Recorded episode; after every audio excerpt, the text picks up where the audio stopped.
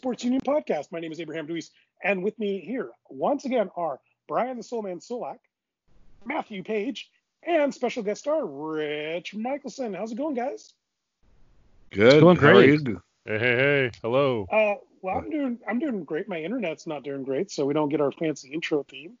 Uh, and uh, just before the show, I got berated by by my friend, the the guy who grew up next to me across the street from me. I got berated because I dare I dare look out for the health of fellow human beings in the Houston Astros. I said before this show, the Houston Astros, please don't throw at their heads. That's not the good neighborly thing to do. Rich, when we were kids, when we were kids, I didn't throw at your head. You didn't see me doing that. That that's true. You were kind of a wuss then, but um, Oh, and and and you couldn't and you couldn't have you couldn't have gotten it on target or brought the heat. But uh, moving on to the Astros, quite frankly, um, anyone that was on those teams that cheated and pulled off the biggest uh, fairness, um, you know, integrity of the game, scandal to the integrity of the game in baseball, uh, possibly history, definitely since the Black Sox scandal. Um, you know, quite frankly, there's going to be vigilante justice, and rightfully so, throughout Major League Baseball. Anyone that was involved in that is going to get thrown at. Um, they're gonna uh, just little stuff's going to happen. I mean, I wouldn't be surprised if I don't know, like you know, uh, a runner might get tripped on accident, or uh, a second baseman or shortstop might get spiked. I mean, there is going to be there is going to be some damage to those players that were involved in cheating and r- basically ripping off the fans and ripping off other teams. I, I don't like. I don't- okay, these are these weird unwritten rules. The, you, what you're saying, Rich, is like that that guy against the Diamondbacks who bunted to try to get on base in a one nothing Ben game. Davis Ben Davis. Thank Pitcher Davis. Catcher. against Yes. Curt Schilling. Yeah. Yeah. And you're saying, oh, that guy's a terrible guy. Look, all the Astros did was steal a few signs. They banged on some trash cans. You guys, can Yeah. bang, you guys can bang on trash cans. It's not illegal in your own home. It, it's so not. what does it matter if it's so what does it matter on the field? Um, well, it matters in a couple of different ways. One, uh, it is actually blatantly against the rules to use any sort of technology to assist in the stealing of signs. Um, you, and and you know when you do steal a sign successfully, be expect you- you're expected to be thrown at the next pitch, right? Um, if you look back at the catcher giving signs to the to the pitcher, you're going to get thrown at. Uh, it- it's technically ridiculous. it is ridiculous, but it is one of the rules of baseball. But this was not this was not some a couple of rogue guys. This was institutional, top to bottom, from the GM, probably the owner, all the way to the bottom. And uh, uh, the wussy, chicken-necked pipsqueak, uh, Ron, Ron Manfred, Manfred. yeah, has no guts. He should have uh, basically sanctioned them into the Stone Age. Just just a couple of examples from history. Um, the Black Sox scandal in 1919. Eight players from that team threw the World Series to the Cincinnati Reds, and the Black Sox were a far superior team. There were all sorts of problems throughout that series, and um, you know the there were a bunch of gamblers that paid off uh, those players, and all those players were suspended for the rest of their lives from baseball in any capacity. Like never ever came back, and so you have players, um, and and it meant that they weren't just like not allowed to play baseball. They weren't allowed to manage. They weren't allowed to go into the minor leagues and do anything, and they weren't allowed to be elected to the Hall of Fame. And you have players like uh, Shoeless Joe Jackson that really should be in the Hall of Fame, uh, especially if we're going to let a bunch of cheaters in like Barry Bonds and Roger Clemens and such. Whoa, whoa, wait a minute, wait a minute, wait a minute. okay, I was on the five bus with you downtown. Somehow we ended up on the somehow we Anyway, ended up but, on the, on the 48 going to U, in- U Village. yeah, well, Like, I made on, a transfer. I made Yeah, a you transfer made a there. transfer here somewhere. That is, those are not the same things. I mean, look, you have to take this incident, and uh, Solack and uh, Matt, I know you're on Rich's side. Feel free to chime in, obviously, but um, you got to take a look at at this from what Ma- Rob Manfred could do. He was not allowed to put any harsher punishment on the players because the players uh, took an agreement took took the agreement that uh, is offered through the union. Uh, that's a bunch of bullshit. Pardon my language. yeah, I gotta agree with that. All right, the gentleman from Blanchet uh, has the floor. Rob, he's put in charge for a reason, but he's a yes man for those freaking owners, and and he he he's a wuss. Uh, Bud Selig did a hundred times better job than Rob Manfred. Manfred just Oh. Manfred's just like Rob, what's his face, Dip Weed from the NFL, Goodell. They're both terrible, dude. Get rid of them. Hang on, though. I mean, it sounds like a lot of commissioner hate, but uh, is there in any sport a commissioner that you guys are going to be happy with? I mean, no commissioner is ever loved in any sport. Rich, you brought up before the show, Kennesaw Mountain Landis. Dude, we're not old enough to to know that anything about him, except for you know what the historical documents have to say, whatever some old guy on the MLB network tells us. Um, I mean, I bet you he was hated during his time. Um, he was hated, he was feared, and he was obeyed. Um, Exactly. and and his his number one goal was the integrity of the game, that the games would be fair. Um, and again, this if this was players, if this was just players, you know, scheming and doing this, it would be different. But this wasn't. This was institutionalized throughout the. I mean, whoever else was all was involved. Uh, they had the camera crew in on it. They had the GM in on it. They had the manager, the bench coaches. Um, they had staff, uh, you know, behind in the, getting them information in the dugout so they could bang on the trash cans. Um, this gave them a distinctly against the rules advantage, and I mean, no one else was doing it because if they were, you, we would have found out by now. I mean, there's been enough investigative reporting, uh, you know, kind of combing through Major League Baseball on this issue to find out if you know if this was a widespread problem or if this was just a, a narrow problem. But more to the point, the commissioner is, has a bunch of extraordinary powers, right? Mhm. And if he really wanted to punish the players involved, he could have. All the players have um, basically integrity and honesty clauses in their contracts, and um, there's there's pretty good chance that he could have invoked those and basically said that they violated their contracts and he could have like canceled their contracts with Major League Baseball. So You make um, it you make it sound like they went to BYU. that they went what? to BYU, Brigham Young University. You make it sound like they signed this contract, The but honor they're not gonna. Yes, this this weird honor code or Notre Dame, you know, some sort of some sort of honor code. No, that, uh, it's it's a, like don't do anything stupid that makes your company look bad, Abe. I mean, it's no different for you. Like if you go on Twitter and go off on some racist or bigoted you know rant, and that gets back to your employers, they have every right to terminate you, even if you do have a contract, because most contracts have um, you know these like uh, these clauses that basically say you're going to act in a good and moral and upright manner. And so Major League Baseball uses it all the time. If like one of these guys had a sex scandal or something like that, there's a good chance that their contract could be voided. It's been done in the past.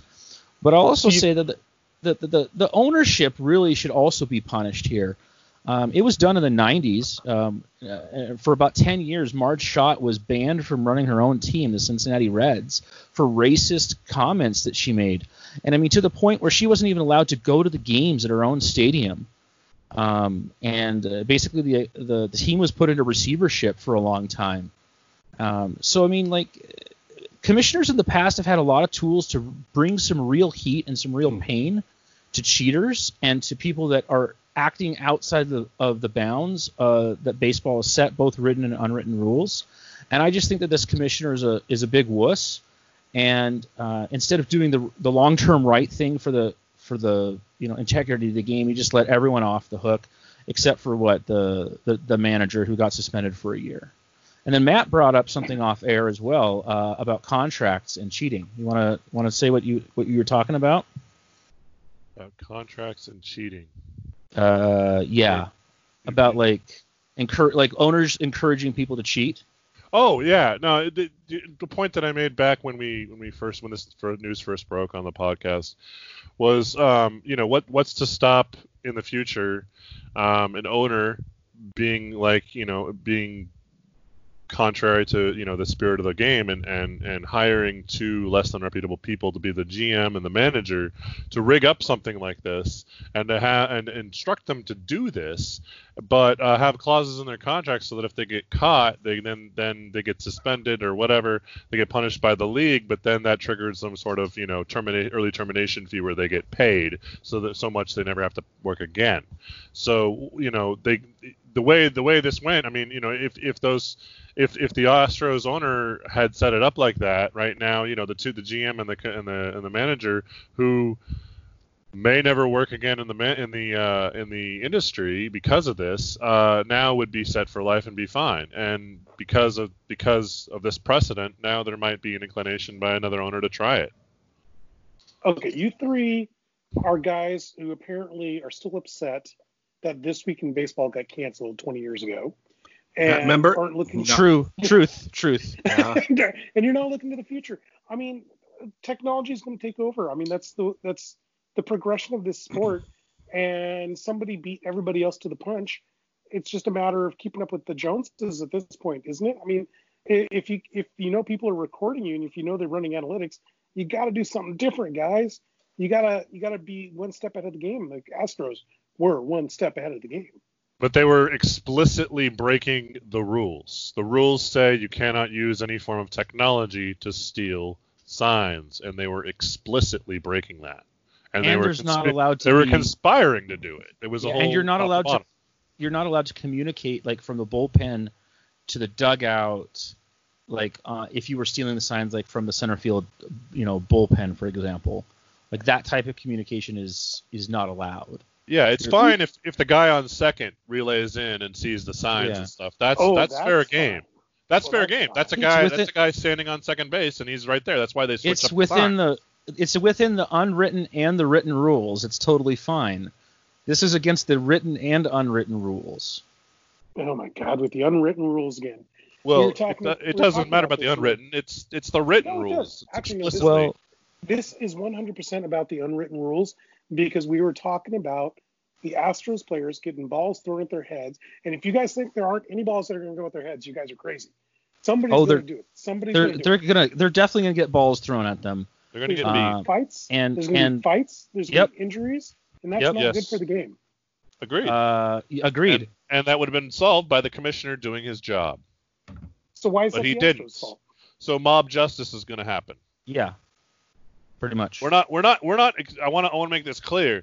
We're not explicitly endorsing the the violence or, or throwing balls at people Then- uh, or injuries in any kind. We're just Then why are saying you smiling? more than likely this will happen.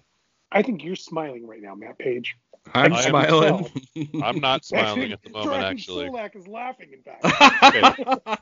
No, I'm saying I'm saying this will happen. I'm not I'm not endorsing the behavior. I'm saying it's a failure by the commissioner to have done it properly, and as a result, there will be mob justice. The It's- commissioner could only do what he was allowed to do by the current collective bargaining agreement He- and he by didn't. the directive of the owners. Yes, No, did. he, he could No. go he could go a lot What's further he than going he to do? did. Is he going to take the franchise away from the owner of the Astros? yeah He could the other- strip them of the title. He could You think He 29, could, uh, you think 29 owners are going to go along with that? he could strip the title. He could he could uh, he could suspend the players. He Yeah, has he has that title right. Does nothing. He could Stripping suspend the owner he could more owner. importantly he could he could have blown them up in the media he could have taken the weapon the media and weaponized them so that even if the owners wanted to go against him it would have been the worst um, public relations nightmare for major league baseball Nah, there's other public relations nightmares right now. I mean, no like this Yeah. th- this he if he wanted to he could have gone to war against the owners and won he chose not to no, they would have fired him. He yeah works for the owners. He's Yeah. and he knows his job. where he knows where the skeletons are buried. Is my point. He didn't have the stones to do the right thing. Speaking of skeletons being buried and knowing about them, did you guys hear about uh, Quinton Dunbar of the Seattle Seahawks?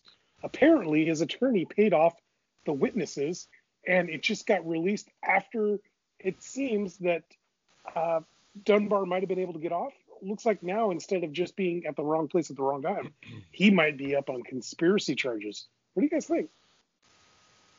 That's a freaking joke. I, I do think that Hawks should just I, I'm sorry that they spent a fifth round pick, but I think they just need to cut their losses right now and look for somebody else because Dunbar, Dunbar is guilty and it's proven fact right there. I mean, stupid, completely stupid.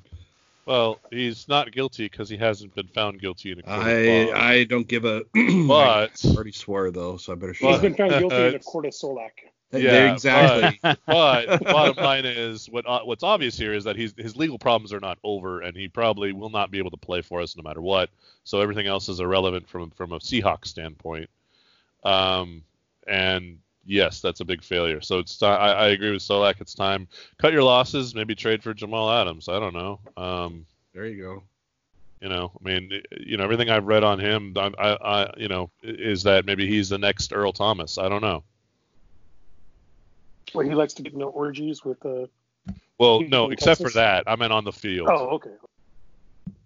Um, that that was yeah, I mean, like, the exception. like is is Dunbar actually worth this headache? No, No, not really. Yes. I mean, yes, he is. Well, well, if this was if this was Richard Sherman, would it be worth the headache? yes. he's not Yes. Richard Sherman. He's not He's Richard. not Sherman. Richard Sherman. So, like, it, it- it's here's it's what I it's mean. a here's what I mean by that, Rich. What yeah. I mean by that is he is not a person that's always in the limelight and he's not always causing distraction. This is the first blemish on his uh, ledger in Mhm, his career. mhm. Well, in his life, And In it's life, yeah. connected and it's connected to an armed robbery, yeah. Wow. What's Uh, which is like like This it's is- like one of the seven it's like one of the seven felonies that like a citizen can actually arrest someone else for, like Ray Lewis killed a guy allegedly. allegedly. Uh, Yeah, make sure you say allegedly, or he'll come after I you. Um, Yeah.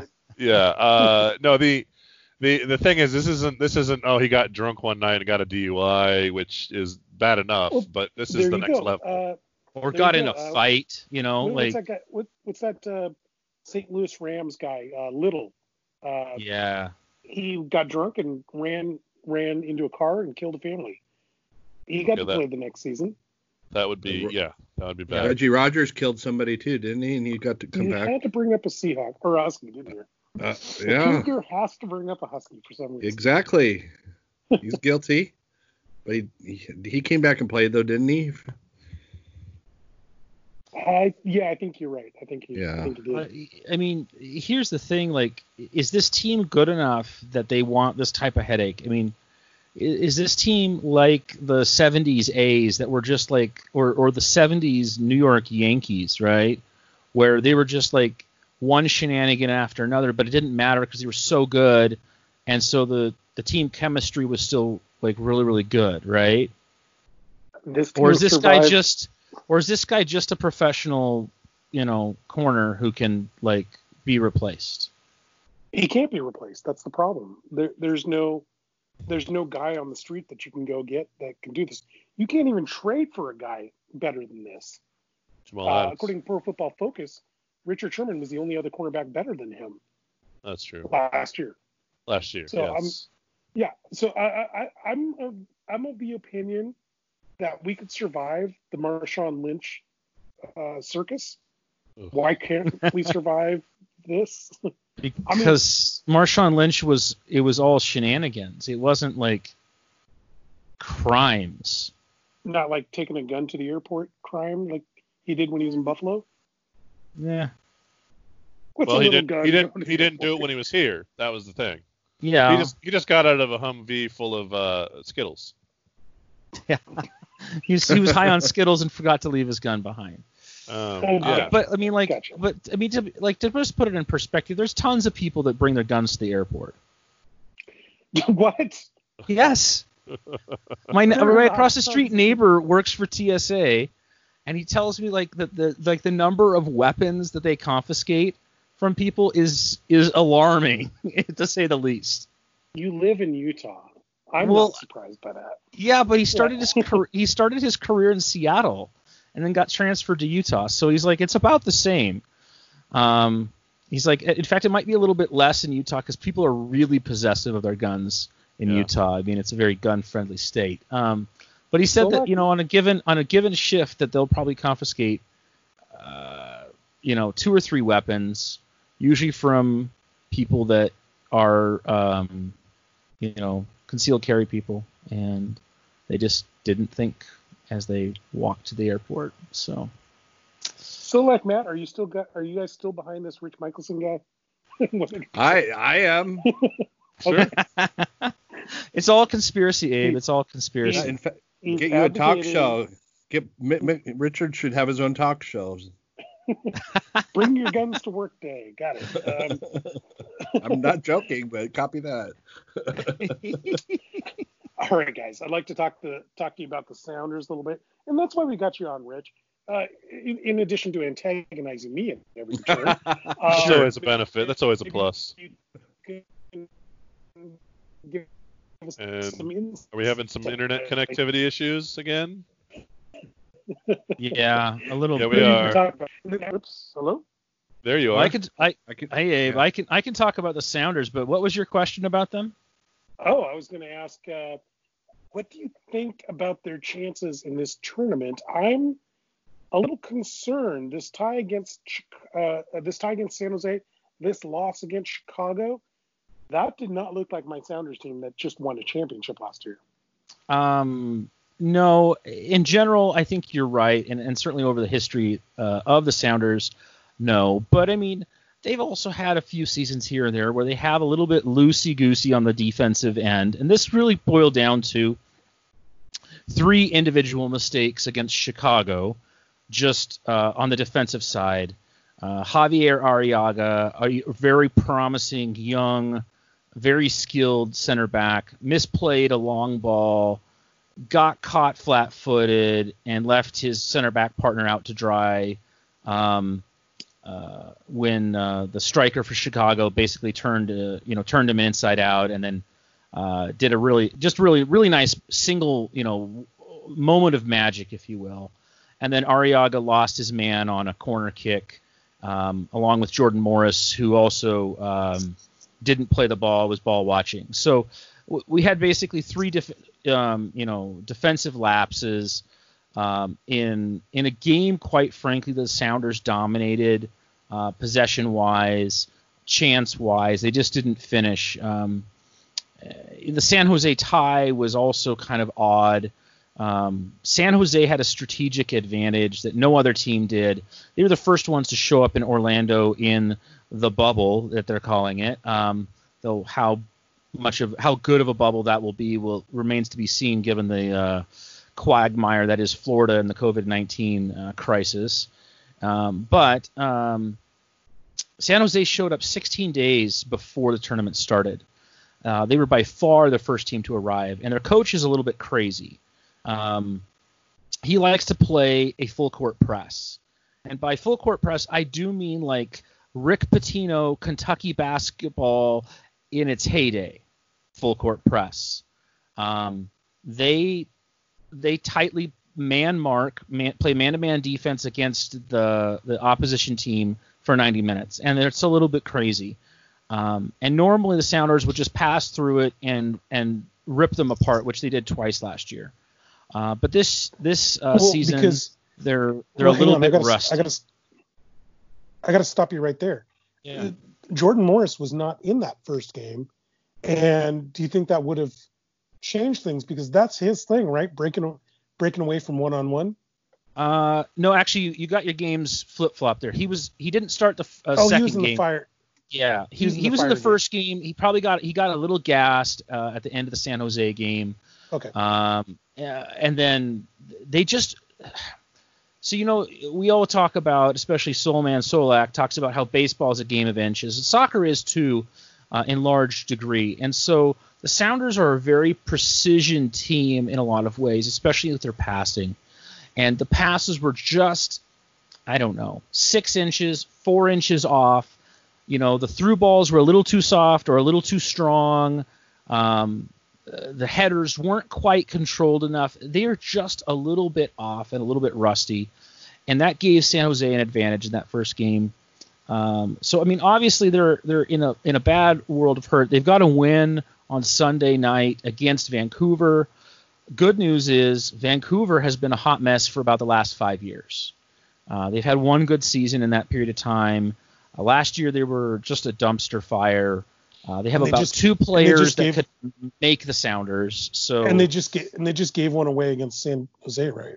Yeah, yeah, in a in a crazy crazy game, a four to three game. Um, that kind of leads into my next uh, point. You asked uh, in, in the line in the outline if I was a fan of the early morning games. Well, I'm Yeah. I'm an hour ahead of you in Utah, so it's only 7 a.m. for me, and I'm usually at Oh, work. that's much different. Yeah, I'm I'm usually working by seven or seven thirty, so it's not been nice for me to have a bowl of cereal, you know, some yogurt, a little MLS on the side while I go through the the morning routine at work, uh, doing the you know the, just kind of the grunt labor that isn't super. Uh, I don't have to use my brain a whole lot for, so uh, I can keep one ear and eye on the on the MLS game and uh, in the morning. So that's been actually pretty nice. And then um, you know evening games as well. Uh, but I mean, really, they couldn't have held this tournament if they didn't have three game slots, and no one was going to play before the uh, the six Eastern time slot uh, in the evenings. I mean, it's Orlando. It's it's hotter than you know Hades, and it's you know it's, it's about as humid as a shower. So, uh, or it's just it's the only way they could viably do the tournament is to have morning games. Um, Yeah. So, um, I I've liked it. It's been okay. Um, as far as the What do you think quality about the of play, tournament? Yeah, Yeah, as a I whole. the the tournament as a whole has not been great soccer, especially compared to what else you can consume um, with uh, the Italian and Spanish league, Serie A and La Liga, the Premier League um, that's been going almost every day. They seem to have a game um, as they finish up the season, and uh, you know with uh, the Bundesliga in Germany going on, that's also on TV at a high quality, and we're gonna have uh, Champions League start uh, in August. So I mean, like the European soccer, of course, is better, but but also if you want to watch entertaining soccer right now, MLS is in a lot of ways far more entertaining because uh, people are making mistakes and trying crazy stuff because it's a tournament. And normally, like in a World Cup type type tournament, everyone's super conservative, and it's been the exact opposite from the coaches and the teams uh, in this tournament. They have all basically gone all out. No one has just sat behind the ball and defended, with the exception of Cincinnati, who are a horrible, horrible organization. Um, Oh, they shouldn't even be in the MLS. yeah. they're they're bad. Inter Well, Miami's bad too. Uh, Miami is not a quality team, but they have some entertaining players, especially Pizarro and uh, this young winger. I think it's Caldwell, number seven, who who are really combining on a couple of nice nice moments here. Um, kind of the highlight for the tournament for me was um, is actually the Phil, watching the Philadelphia Union play um, this really flowing soccer, and they they had two great goals, but one in particular, if you guys have a chance. Uh, even if you're not soccer fans, find find their uh, a YouTube video of about it's about 15 seconds. So it's a counterattack goal, and they run the whole length of the field. Beautiful passing. Um, this one player does two dummies in about 10 seconds, both of which are critical to the to the whole goal. And um, it was just a it was just a kind of soccer at its best uh, on that play. Um, so that it, it's been a Great. fun tournament, and I I actually really dig this tournament uh, like I, I love group play in the World Cup. I, I just think it's great. I love watching the Euros when they do group play. So um, to see this type of tournament in MLS has kind of been cool. I wish that they would do something like this, maybe not all the time, but maybe once every few years, kind of like the uh, World what is it, the baseball classic, World Baseball Classic that they do Yeah. every three or four years. Uh, Just like kind of a special one-off type tournament and um, you know get everyone together So- in one spot and, and, and pl- go for it. So, Rich, Matt and I are not very big fans that they're continuing the season after this tournament. What are your thoughts on that? I think that they are very unlikely to be able to continue the season, or at least continue it without massive starts and stops. Um, there's very little evidence that um, Put- put- COVID nineteen is going to continue, like put- that. put It's going to be manageable. COVID, put COVID behind uh, COVID behind you for a second. Yeah. I don't think they can compete with football, right? They're not going to compete with all the other sports that are running simultaneously, are they? Um, I mean, they're not going to compete well. They certainly have their following. Uh, this tournament was actually a big gamble on their part to try to make a name for themselves because one because I mean they're basically the only American sport uh, for the men that's going. Uh, the the women the N, uh, NWSL actually started uh, Three weeks just ago. before, yeah, just before them, and that tournament's been going uh, here in Utah, um, albeit with some some challenges there. But so you basically got soccer as as live sports in America. So um, I think the tournament is far more important than the regular season. I think they're going to have to end up canceling the regular season. And no, of course they can't compete with football. Um, but I mean, just for some perspective, every year they go head to head with uh, the tail end of basketball through the playoffs because the season starts in March. Uh, then they go head to head with baseball the whole baseball season, and then at the end of the MLS season they go head to head with football. Uh, you know, with with the season ending in November or uh, December. So I mean, this is nothing new for MLS. So I'd like it's just Matt, the way I'd, it is. I'd like Matt and Brian to chime in on this one because I don't know. I feel like though summer baseball seems to be doing their best to try to drive fans away, um, and uh, I, I feel like their I feel like their niche is kind of in summer for the fans that aren't going to baseball games. Brian, Matt, what do you guys think? Go ahead, Matt. Um, yeah, I don't know. I don't know what they're trying to do, to be honest. I really, I, I don't think they're gonna they're gonna draw too many. Um, competing against too many sports is going to be to their detriment here in the in the states. You know, MLS doesn't have as big a following um, as these other sports that are going to start, and yeah, I don't know. I'm Yeah, I, I, I kind of agree with you. And Rich, and we're talking about the the casual fan. Obviously, the the MLS diehards are gonna watch the MLS if they play on the moon. I mean, it doesn't matter, right? Yeah. But but I guess what I'm talking about is more the casual fan. So Mhm. like, uh, you're kind of more of a casual fan. Um, does it matter what time of year the MLS plays? I no, I mean I le- no because I am a casual fan. I do love the Sounders, but uh, I'm only gonna. I'll be honest. I'm only gonna watch when they when they're in the playoffs. I'm one of those bandwagon fans. I just soccer isn't my cup of tea, but I do enjoy watching them play. But I, I just can't sit through a full soccer game unless it's a playoffs. So I, I end the season after this tournament would be my my opinion because, like you guys said, it's gonna for 2020 it's gonna affect with with football, college football.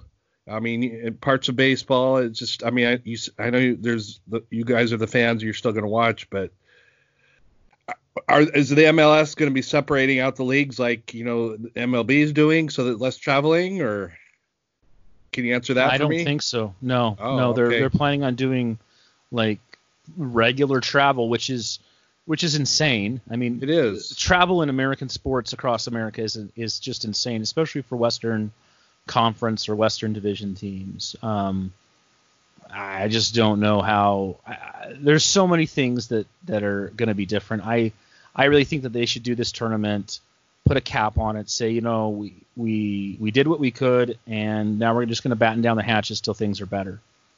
And Rich, do you think do you think if the MLS can get through this tournament, that in of itself is a win? yes, Okay. Do the Sounders win Sunday night? yes. Why? Um, because they haven't lost to Vancouver, I think since 2015. Um, I I could be wrong on that. It might it might have been more recently, but more more to the point, like Vancouver might have won. They, may have won once in uh, like 2017 or something like that. But basically, the Sounders have had their number. I think they will be very motivated. Um, Brian Schmetzer gets a lot of flack for not being a very good tactician. He actually is quite good at the tactics, um, but he's j- even better at the man management, at motivating his players, making sure that they're prepared, making sure that he can uh, that they know what to do um, if you know things go against them and whatnot. So um, I I think that they will be very well prepared. I think that uh, the depth of the Sounders is going to be far is far greater than that of uh, Vancouver. Also, Vancouver has to play. Um, Chicago. they have to play Chicago, but they um, they're going to end up playing like three games in about In seven days. Yeah, yeah. and no one else in the group is going to have to do quite that. It's pretty Um, fatiguing. It is. Here's the other thing: is that the Sounders can do three different things well, and they'll do whichever one Vancouver lets them do. They can press the ball and create turnovers and then attack into space. They can sit back, defend, kind of all on Neo in the in the Matrix, like come and get me, right? And then counterattack ruthlessly. Um, and then if the other team wants them to have the ball, they can take the ball and run it right down the opposition's throat. So um, Vancouver does not have that capability. Vancouver can do one thing well, and that is to counterattack, and that's it. Um, so I think Seattle has a distinct advantage. They are the odds-on favorite. If they win, they move on in this tournament uh, because it's a 24-team tournament and 16 teams are moving on. So Wait, um, actually, no. There's a scenario. There's a scenario where the Fire could beat San Jose, yeah, and it wouldn't matter what what the Sounders do. I guess that's true. Yeah. So we're we're we're big San Jose fans this week, and that game is Sunday night at 7:30, I believe. Yes, Uh, check Pacific. check Yes. Pacific. Yeah, check that out. Pacific. Yeah, I checked. I was like, is it gonna be at 10:30 or 7:30? No, it's 7:30 Pacific. and it's Hey, on real- it's on Fox Sports. real, Fox real Sports. quick, r- real quick. I know I'm the Fairweather fan, but listen to Rich talk about soccer this whole time has made me intrigued. And if you had your own podcast of like a 30 minute show, I would be a, your number one fan. I'm not Uh, joking. I'm just, I, you, you're, you make it quite interesting. So Rich, you need to tell teach me how, how to get back in the good graces of Solack because uh, apparently I am I'm in the doghouse after sitting in the dugout uh, Yeah. yesterday, and uh, Well, I, am, I need to get my way out. you need to uh, buy him a pint from six, you know, six feet away, and uh, let him watch some uh, some throwback Mariners um, highlights from the '95 uh, divisional series. Okay. there you go. There we I go. like that idea. Rich, Yeah, Rich, do we have you for uh, the quiz or the uh, trivia contest? I, I'm yeah, yeah. Let's do some trivia. Oh, great. man. Let's do it. Smash All right, guys. us. Uh, every once in a while, we like to do uh, trivia. Yes, last time Rich won it in a runaway. Uh, Matt, are you going to keep score for us? Uh, I'm doing it right now. Hold on. Yeah. Great. And every couple questions, I might ask for an update on that. And uh, same rules as usual. This is this is all Northwest area trivia, um, and it's just say your name uh, when you think you know what the answer is, and uh, I'll call on you, and then you give the answer. Uh, multiple choice this time, so this will I'm going to help you guys out a little bit and not leave you in the cold. So you know there's there's a chance to to, to just plain guess if you don't know. Are we ready? Yes. I guess. Okay. yes. Okay. First question. When the University of Washington's Don James, as its football coach, coach in 19, when the University of Washington picked Don James as their first, as their football coach in 1974, who was the other finalist? Here's the here's the options: uh, Darryl Rogers, Dan Devine, Lou Holtz, or Pat Dye. Darryl Rogers, Dan Devine, Lou Holtz, or Pat Dye. Only four options. Solack, go So- for it. D- Darryl Rogers. And Solack gets a point. Darryl. Woohoo! Well done. I Well knew done. I knew one name on there, and it was Lou Holtz, and I was pretty sure it wasn't him. you know that? Deep rooted knowledge from back in the day. He's not going to tell us, is he? No. Okay. Um, okay. Solack's up one to nothing. Which nickname was not officially submitted for consideration? Uh, first name gets to first person to say their name will will get to answer. Uh, here are the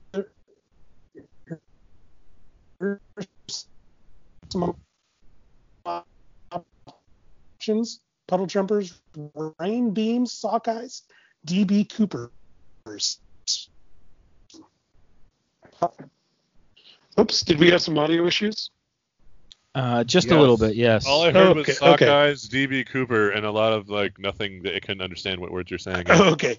Uh, what nickname was not officially submitted for consideration uh, for the Seahawks when they first joined? Was it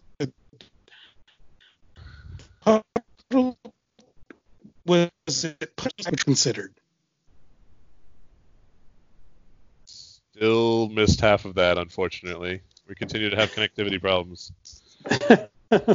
Quality radio Um, here. Quality radio. Quality podcast going off of yes. All right, can you guys hear me now? Yes. Yes. Yes, But then sir. you'll then you'll ask a question, and about three words in, it'll start cycling out. Which nickname was not officially submitted for the Seahawks when they first joined? Puddle jumpers, rain beams, sockeyes, or DB Coopers? Solack. Rich. Solack. DB Cooper. No. Rich. Uh, puddle jumpers. No. Matt. What were the choices again? You're down to rain beams or sockeyes. I'm gonna go with rain beams. And the answer was sockeyes. Nobody scored. Sockeyes seems seems obvious, so yeah. it okay. seems obvious, but uh, nobody submitted that when the Seahawks were first being. Uh, yeah. Okay. Next question. Mariners hired Lloyd McClendon as a manager in 2013. Which former Seattle player was also a finalist for that job? Dave Valle, Dave Bell, Joey Cora, or Scott Bradley? Rich. Uh, Rich, Joey Cora. Give that man a point. It was Joey Cora. Really, we got that close. That would have been a mistake. and the editorial from uh, Matt Paige. I was gonna say, let's be honest. Has there really been a any good manager choices that the Mariners have made for I don't know, Eric 15 Wedge- years? I liked Hargrove. Hargrove Okay, was Hargrove was pretty good, but Yeah. I like Bob Melvin. Matt doesn't. Um, no. no. Bob I mean- Melvin was good. Yeah. Melvin has has turned out to be a pretty good manager in, in Major League Baseball. I mean, Did you hear I that, Matt? think- yeah, I'm Matt, hearing you hear it. I'm that? just sitting here quietly. What, what's the problem? Mind my own business. there's a lot wor- there are a lot worse managers than Bob Melvin. Yeah, Scott Servais, first of all. Scott Servais, Mm. yeah. Okay, uh, next question. Alvin Davis was the rookie of the year in 1984, but he didn't start the season with the Mariners. Uh, who, whose injury got him into the big leagues? Was it Pat Putnam, Ken Phelps, Barry Bonnell, or Jim Maler? Solack. Solack? Pat Putnam. No. Ah, darn it. The options that are left are Ken Phelps, Barry Bonnell, and Jim Maler. Rich, Rich. Ken Phelps. It was Ken Phelps. That is correct. Score Rich the point. All right. Next question. Gary pa- Gary Payton earned the nickname the Glove for his defensive work in, ni- in the 1993 playoffs against which which uh, opposing basketball player? Kenny Smith, John Stockton, Kevin Johnson, or Vernon Maxwell? Rich. Solack. I heard Rich first.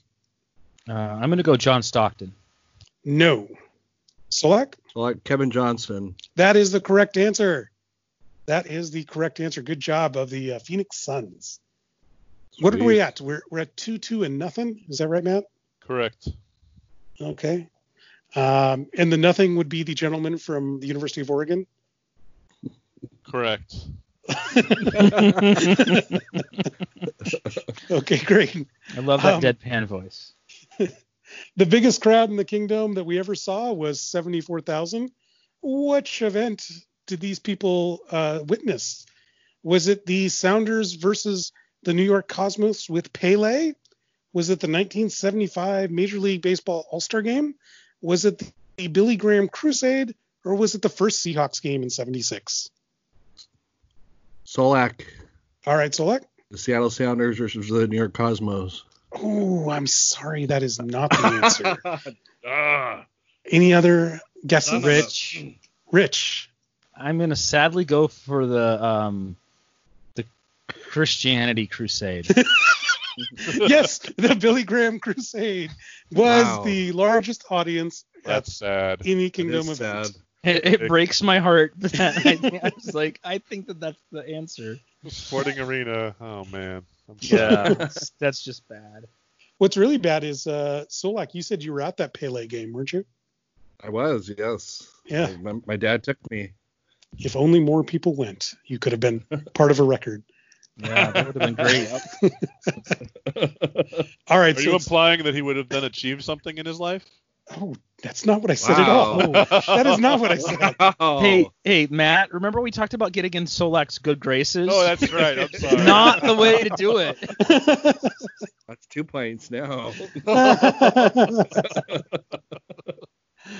All right, 1996. Uh, Corey Dillon ran for an NCAA record 222 yards in the first quarter against this team: Stanford, San Jose State, Oregon State, or Arizona. Solack. Solack. San Jose State. It was San Jose, San Jose State. Correct. Matt, you need to get on the board here. Problem is you're you're you're quoting sports from teams that no one cares about, like the like the, the Huskies. Oh, oh, Come on. nobody cares. Okay, yeah. I see. I That's the see. problem. Okay. Remember All about right. playing to your audience? Let's see here. What's another? What's another Husky? Don't mind me getting a little salty over here. Lizzie. Ah, here we go. Here's another Husky question for, for, oh, okay. for All the group.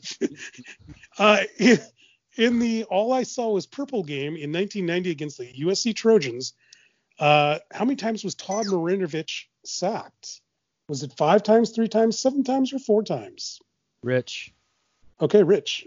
seven. It was not seven. No, Dang it. contrary to popular belief. Anybody else? Five times, three Solack. times, or four times? Solack. Five times. It was not five times. Matt, you have a chance to play for a change. but three times or four times? I'll go with four times. It was three times. No Wow. points. Wow. That's They're actually- shocking. yeah, there That was was like a 44 to nothing game. It was. He was harassed a lot, but there was only three sacks. Uh, yeah. Um, okay. You, you guys realize you don't have to wait until I actually give the answers. And on this next one, I know you're all going to jump in at the same time. Uh, who was the one player the Reds would not trade in the Ken Griffey deal? Matt. Matt? Pokey Reese. Matt's on the board. Hooray. He was untradeable. Mr. Pokey Reese. That's ironic. The best part is he was a Mariner later in his career. He did. and he never played one inning for the Mariners, by the way. Yeah, we signed him though. Yeah, We signed him, but he got injured. we got him. We got So the he was the- untradeable. He was the Brian Bosworth for the Mariners. Well, Bosworth Yeah, actually played though. No, no, he did not. I thought He did. suited up and was on the on the field, but he did not play. He had a big footprint of Bo Jackson on his chest. I do remember that. Yeah, Yeah. a few Um, times. What is this? What is this score at right now? Uh, uh, um, um, one, three, three. Okay. All right, guys. Former Sonics GM Bob Whitsitt once described this player's popularity as bigger than the Space Needle. Was it Shawn Kemp, Gary Payton, Fred Brown, or Jack Sikma? Solack. Solack. Uh, I'll say Shawn Kemp. It was not Shawn Kemp. Matt, Matt, I'll say Payton. it was not Gary Payton. Rich got choices Fred Brown and Jack Sikma. I'd say Jack Sikma. And you'd be correct. It was Jack Sikma. All right. None of you guys sound happy about that question at all. Long before my time. all right. We'll try to have fewer Oklahoma City Thunder questions in this in this uh, um, contest. Okay. Uh, here we go. Let's go back to something you guys like. Uh, how many pitches did Randy Johnson throw in his 1990 no hitter against the Tigers? 135 pitches, 138 pitches, 129 pitches or 123 pitches? Solack, Solack. 135. No. Damn it. That was the night we graduated too. Did you go to graduation? I did, yes. Okay. Were you there? Kind of. Okay. In body.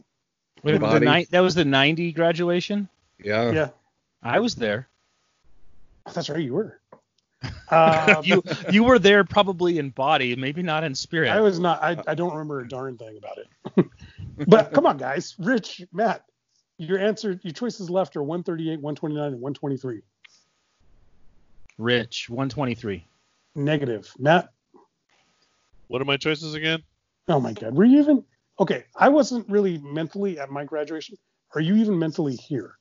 It's a good question. 138 and 129. 129. No, 138 pitches. That is 0 for 3 on the la- right now on Matt. 0 for 3 on the last pick. You might as well start guessing at this point. Uh, Um, yeah, well, that one was a guess, but okay. All right. Uh, who led the Huskies in scoring again in that Sweet 16 loss in 2006 uh, against UConn? Was it Jon Brockman, Brandon Roy, Jamaal Williams, or Ryan Appleby? Rich, Rich? Brandon Roy. No. Solack, Yep. Ryan Appleby. No. Care to go four? Going John, over 4. choices left Oh for four. What, what's the, what's the, what are my choices? Sean Brockman or Jamal Williams. I'll go Williams. You got one. Hey! Hey! Not a 50 chance. Uh, sooner or later, who I was going to get it. The guy Yeah. who does not watch Husky basketball. Not at all. I Uh, don't watch basketball, so it's all good. And and not Here we from go. 2006. No. All right, so who has the most games in uh, formerly called the Seattle Reign, but now they're called the OL Reign? Uh, so the women's soccer team. Uh, who has played the most games? Megan Rapinoe, Jodie Taylor, Jess Fishlock, or Lauren Barnes? Rich, Rich, Jess Fishlock. negative. Dang it. Solack, Solack, L- Lauren, whoever the last name. Lauren Barnes. Yes, Yes. that is her. Sweet. Okay. Complete I- guess. Future. Okay, in the future, I will not have women's soccer on. Yeah. All right. Trivia contest. All right, which bowl games the have the Huskies not played in? Uh, your options are Citrus Bowl, Oahu Bowl, Freedom Bowl, or Fight Hunger Bowl. Rich, Rich. Fight Hunger Bowl. No, they've actually been in that one. What? Solack, Solack. uh, the Citrus Bowl. That is correct. The C- the Huskies have never been in the Citrus Bowl. Hmm. Uh, the only one we've been in is uh, in Florida, is the uh, Orange Bowl. That's right. Yeah. All right, guys. Tim Lincecum was drafted 10th overall, uh, the highest uh, drafted pick ever from the UW. Um, who was the next highest drafted ever from UW? Uh, Kevin Stocker, Chris Magruder, Braden Bishop, or Jake Lamb? Rich, Solack. Heard Rich first. Kevin Stocker. That is correct. That is correct. Yeah. Drafted second Nice. round. Is that what you had, Solack? Yes, that was what I was gonna say. okay. When was Ja- uh, when- real quick, what was Jake Lamb? Do you- Does it say? I was just it curious. does not say former former Blanchet. Exactly. That's what I was. Yeah, yeah. Um, nope, doesn't have him listed. Doesn't have. Um, wasn't. Uh, yeah. Anyway, uh, the, who's the guy? Uh, uh, Blowers. Doesn't have Blowers on there. Um, Mike Blowers, yeah. Yeah. Yep. All right. Which Mariners player has the most hits in a single game? Ichiro, Edgar, Raul, or A Rod? Rich, Rich. Raul. That is correct. Matt Solack, I'm starting to worry about you guys. I think it's six. I think he had like a six for six it was night. six. It was six for six. Yep. And I think Uh, did he hit for the cycle too? No, they were all singles actually. Uh, Oh. uh, yeah, I watched that game. It was um, early 2000s. Yeah. Shame on Matt for not knowing his Raul Ibanez trivia. Uh, Raul. will forever be shamed. All right, guys. Who was the last quarterback uh, not named Russell Wilson for the Seahawks? Josh Portis, Tarvaris Jackson, Charlie Whitehurst, or Matt Flynn? Rich. Rich. Matt Flynn. Uh, that is correct. Well, he did he did he start ever? Oh, I'm sorry. The the question was to start, so that is not Matt Flynn. Oh, okay. Matt, then Matt, Yeah, sorry, sorry. Matt. I want to say Whitehurst. No. Brian. Who's left? Sorry, Josh who's? Portis and Josh Portis and Tarvaris Jackson. I'll say T Jack. That is correct. Sorry, Rich. Um, yeah, Matt Flynn never actually never played a down. his- He got He- beat out by Russell Wilson. Correct. Right. Uh, he didn't even get Wally pipped. He never got a chance to play on the field. Uh, so, um, all right. Let's see here. We're getting to the last couple here. Which Northwest League baseball team did Russell Wilson play for? Was it the Everett Aqua Sox? Was it the Tri City Dust Devils? Was it the Boise Hawks? Or was it the Salem Keizer Volcanoes? Solack, Solack. Tri Cities. I'm surprised it took you that long. I- Yes, that is the correct answer. I thought you would have a- answered that before I even finished. I was thinking ya- Yakima for some reason, and that's why I waited a second. No, the ya- Yakima Yeah, I was Sun thinking Dogs. Spokane for some reason. Mm, nope. Yakima Sun Dogs are now, by the way, the Hillsboro Hops. That's right. Yep. All right, let's see. Here we go. This is a softball for for Solack. Luke Falk has thrown the most touchdowns in Wazoo history uh, with 119. Who has who is number two in Wazoo history in touchdown passes? Is it Ryan Leaf, Alex Brink, Connor Halliday, or Jesse Guess or Jason Gesser? Uh, Solack. Yep. Gosh, if I'm wrong, uh, Connor Halliday. It is Connor Halliday. Okay, yes. good. I was. I would not have gotten that right. I was going to go with Gesser. No, Halliday was my guess. Yeah, But your guess was not fast but it wasn't. Matt. But it wasn't fast enough. No, because you were throwing it at Solack, so I guess I waited. I shouldn't have. Here's another one just for Solack. Um, See, Oh, so now am I not supposed to buzz in? I mean, yeah. Buzz in, Well, Matt. Buzz in, just to throw Matt- him off. All yeah, right. just just answer the first thing that comes to your head. You know, just chocolate pudding. Um, banana. who, who was not part of the Washington Cougars uh, 80s team called RPM? Who was not a part of RPM? Mark Rypien, Craig Peterson, Rueben Mayes, or Kerry Porter? Solack, Solack. Craig Peterson. That is correct. That is correct. It was Rypien, Porter, and Mayes. That was RPM. Yep. All right. Um, do we want more Cougar trivia? I'm not allowed to answer that, so. Why are you not allowed? Okay, I'll do Cougar- more. Well, you trivia. know Those are my, you know my. He's in the know lead right now, so no, we're good. Oh, too late. We got another one. I just pulled up. Ah, Uh, I'm just kidding. We're not. We're not going to do Cougar trivia. Uh, we'll do. We'll go back to Huskies just for Matt. Which which one of the following was not a name for a Huskies mascot? Uh, Frosty, Stardog Champion, Spirit, or Sun Dodger? Rich. Rich. Uh, the what? The something something champion. Correct. Stardog Champion was actually a Mother Love Bone song, and it was not the Great name of a dog. All right, a couple. see, we got one more. Let's do one more here, guys. Uh, Star Trek trivia. Which actor threw out the first pitch of "Turn Ahead the Clock" night uh, in 1998? You know that that night where we had uh, the red jerseys with the no sleeves and the and the compass rose. That game. Mhm. Uh, who threw out the first pitch? Was it Leonard Nimoy, aka Mr. Spock, James Doohan, aka Scotty, William Shatner, aka TJ Hooker, or George Takei, aka Oh My? Solack. Rich. I heard Solack first. Oh my. It was not George Takei. Rich. Oh, okay. uh, Matt, uh, I heard Rich before. yeah. Uh, Yeah. Um.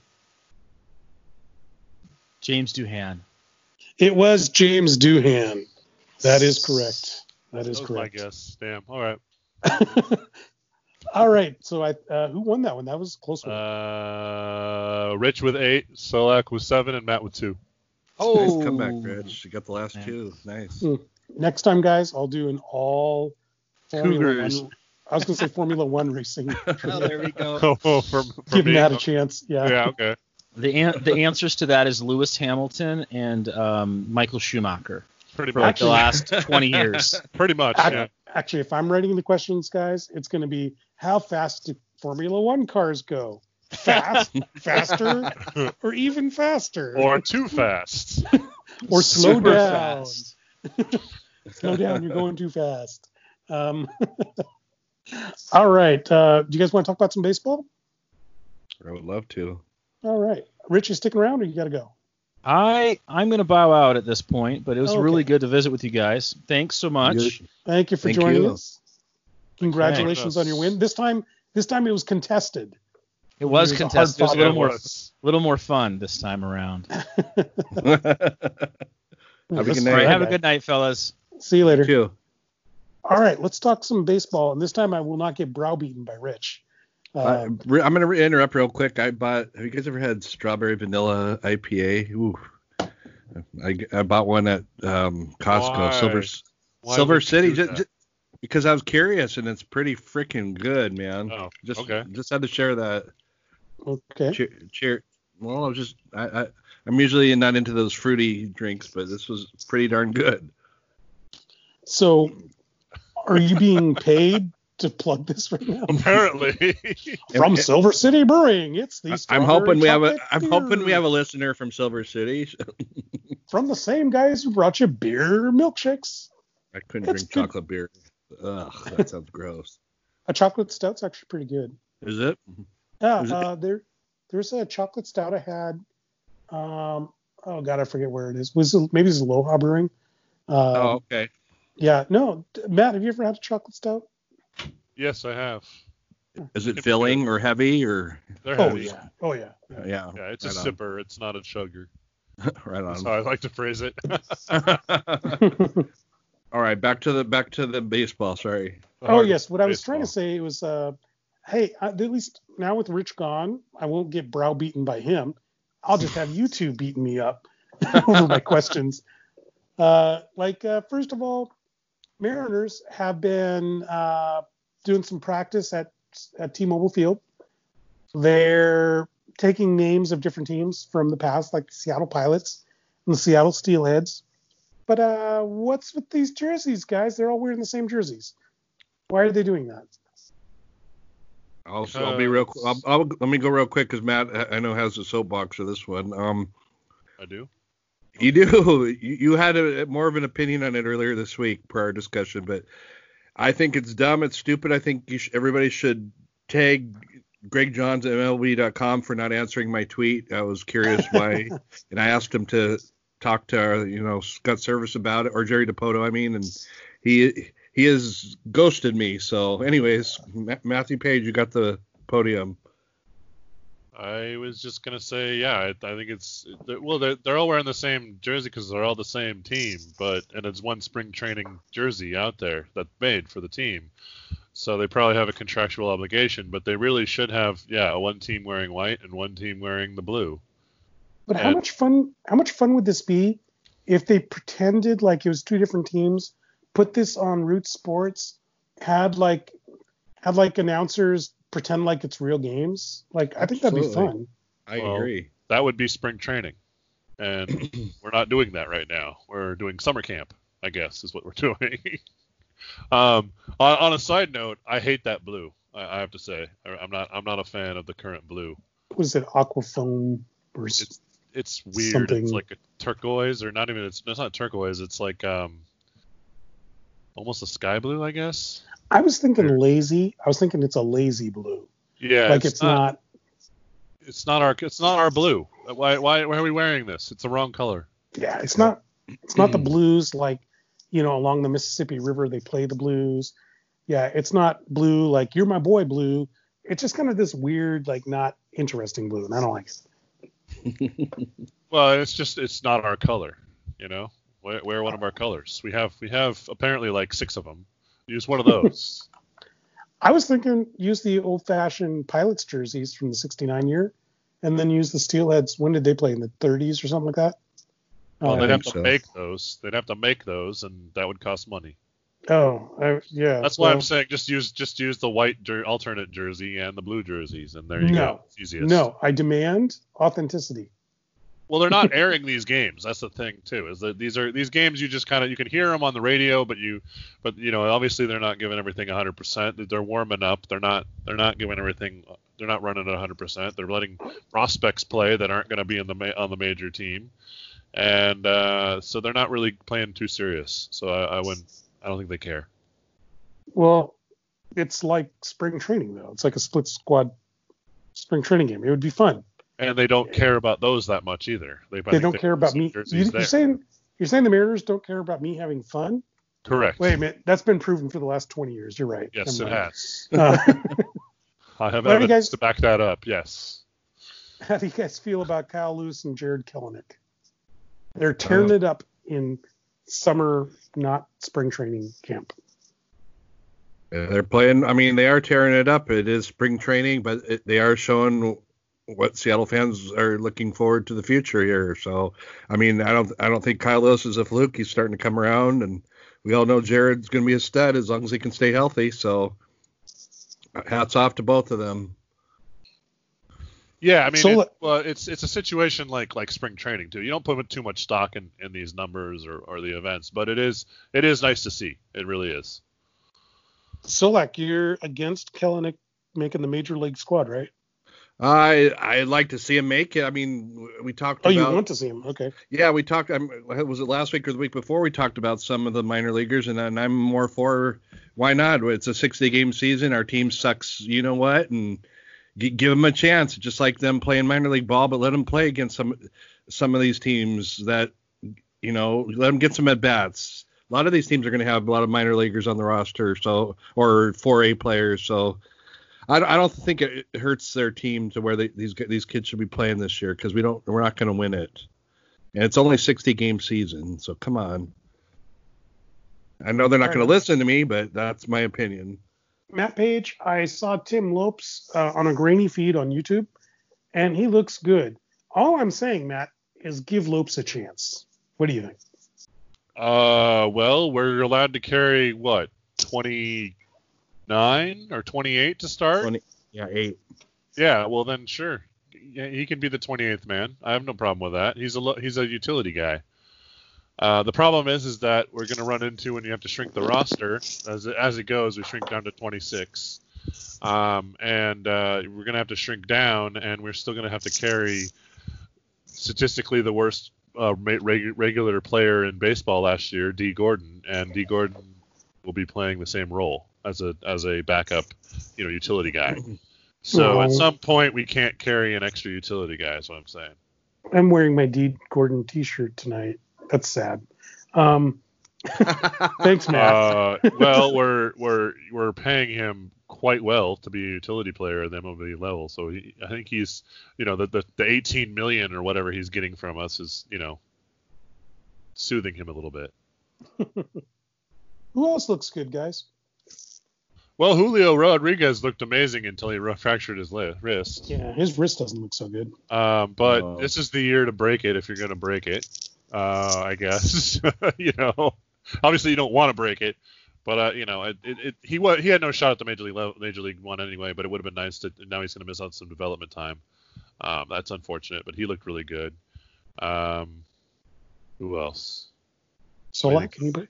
You Uh, see anybody? Justice uh, J- Dunn and Dunn and I forget his first name and and Justice Sheffield, the two starting pitchers. I think they're looking really good, and they're going to they'll go through some struggles this year, but they're going to be part of the six man rotation, and I think those two are going to be fun to watch. Was it Right just on. Justin Dunn? Justin Dunn, Justin right? Dunn. Justin Yeah. Dunn. Yeah. Yes. Yeah. Yeah. I'm I'm I'm liking what I'm seeing from him. He uh, he's got a slider that you you should watch out for. Yep. Um, the question there is a question in camp as to who's going to be the third uh, the third catcher because there's part of the rules of the mandatory taxi squad or whatever they you know the three man taxi squad that accompanies the team uh, one of them has to be a catcher and so um, I guess Cal Raleigh's in the in the in the running for that with uh, O'Keefe who's a, a depth player um, from the Cardinals organization I want to say So, like, what's better for Cal Raleigh's success? Would it be to just play in Tacoma to get practice, or to make the major Yeah. league squad? I I think he should play in Tacoma to get the reps down there. He's just going to be more of a bullpen catcher if he's he's up on the team, because um, Nola and God, I already forgot this their starting catcher's name, but th- he's not going to get many at bats. Yeah, Mur- Tom Murphy. Thank you.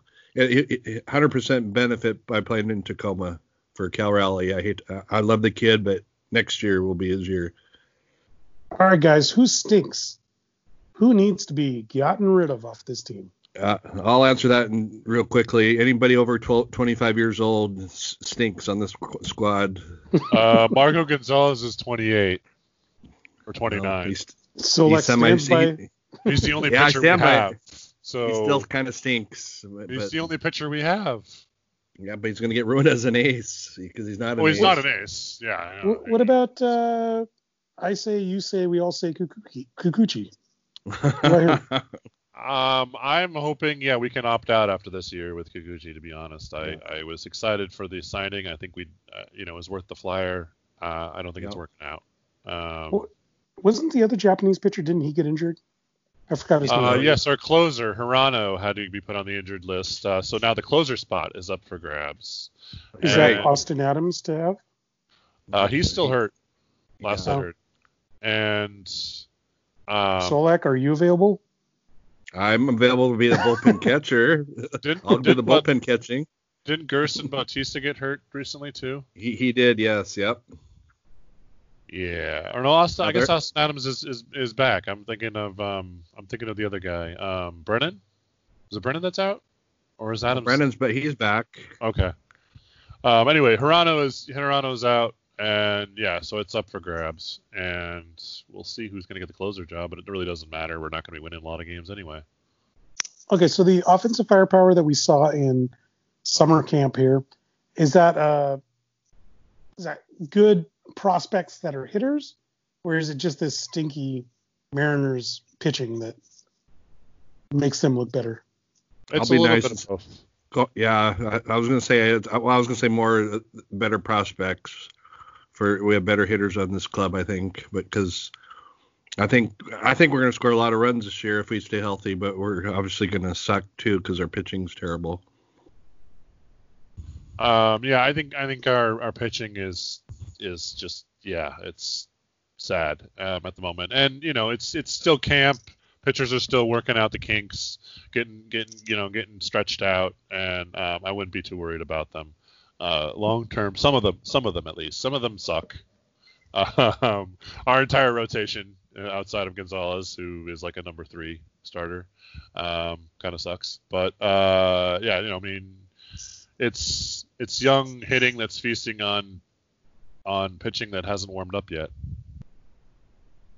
All right. Um, so, is there any possibility, any at all, that the Mariners are just too young and dumb to know that they suck?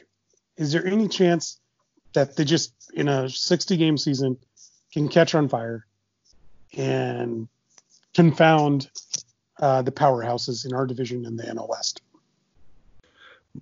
Most likely not, but I, this this year of all years is their only chance to uh, compete. Uh, I can see it happening. I mean, if other teams get quarantined or a lot of key players go down, why not?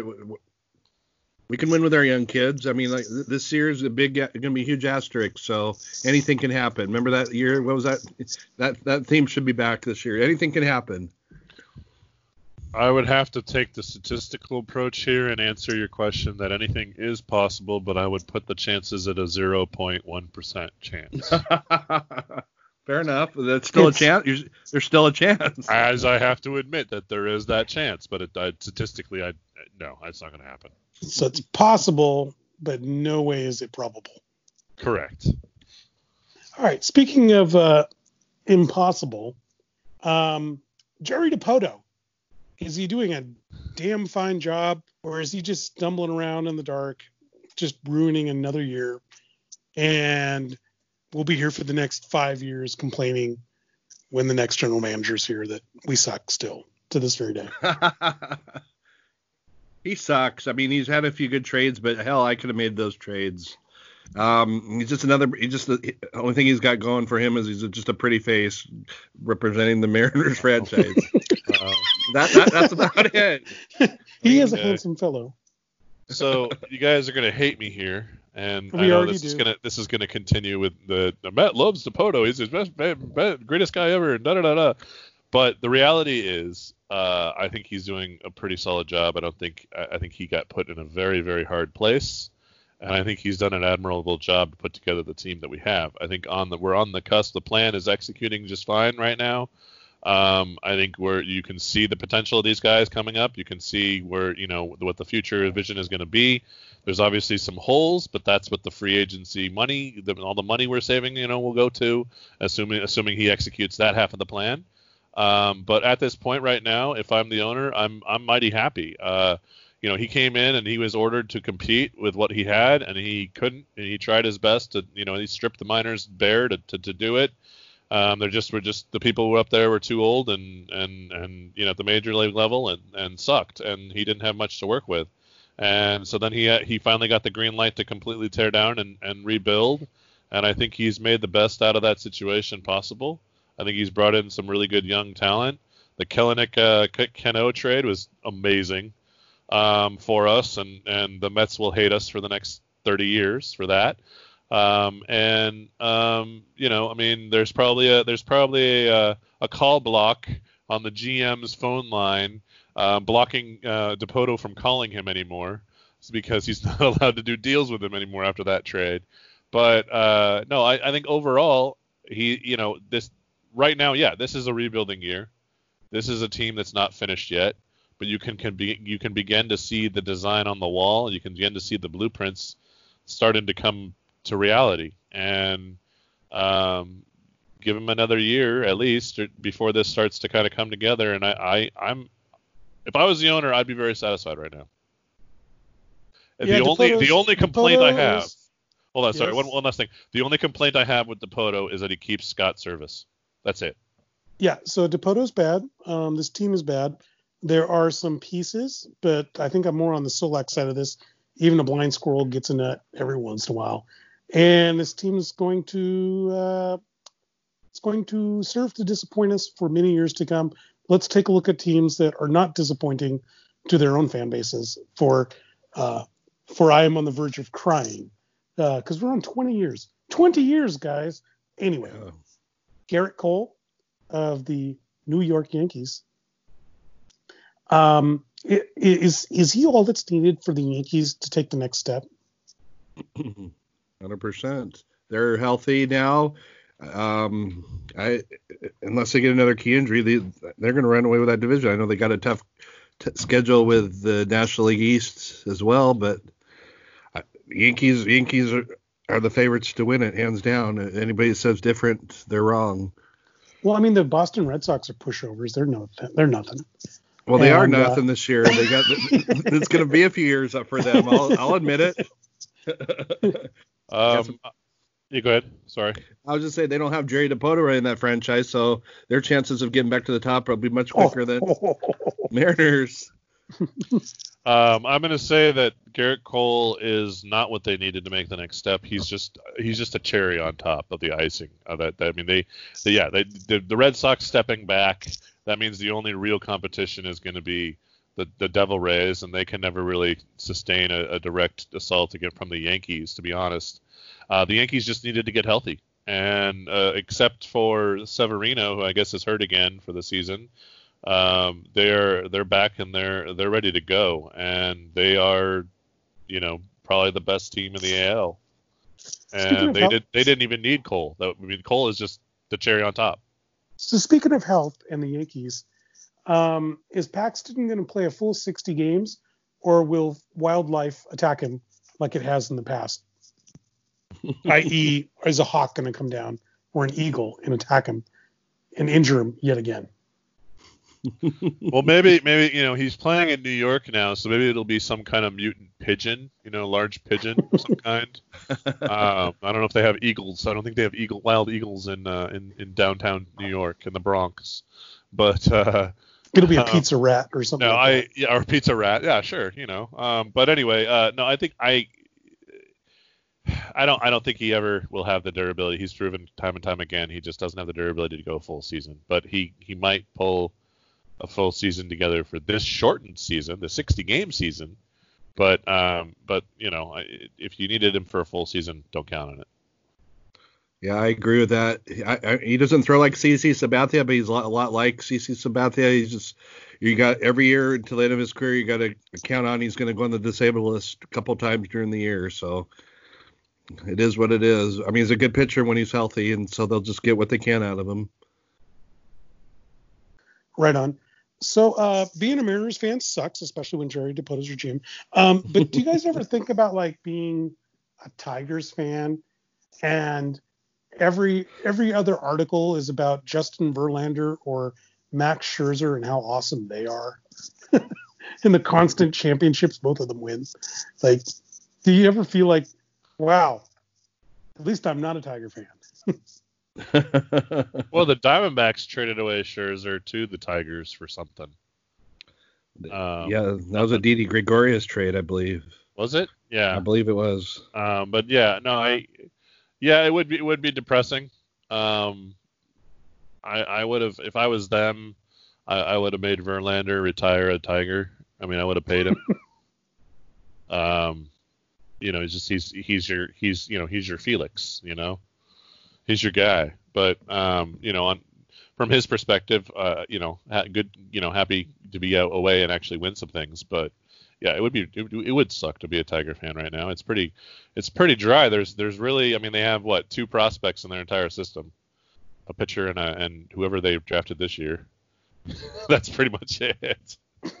so you know I mean at least with the Mariners we've got some interesting players that will be cycling in over the next year or so. With the Tigers, not so much.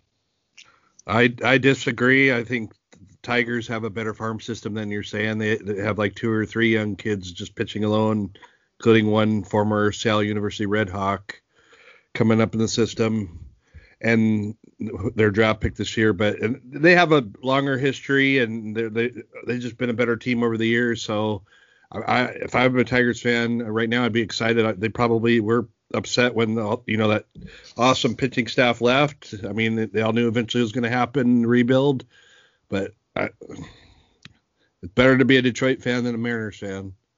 Is that true though? I mean, like Detroit should have won a couple of World Series.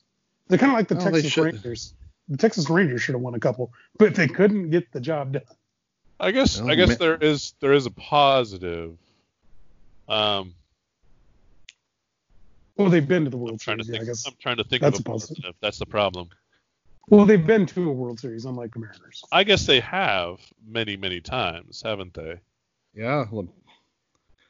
Um, don't they have uh, one of the best hitters in the uh, professional hitters in the game, uh, probably of all time right now, uh, playing first for them?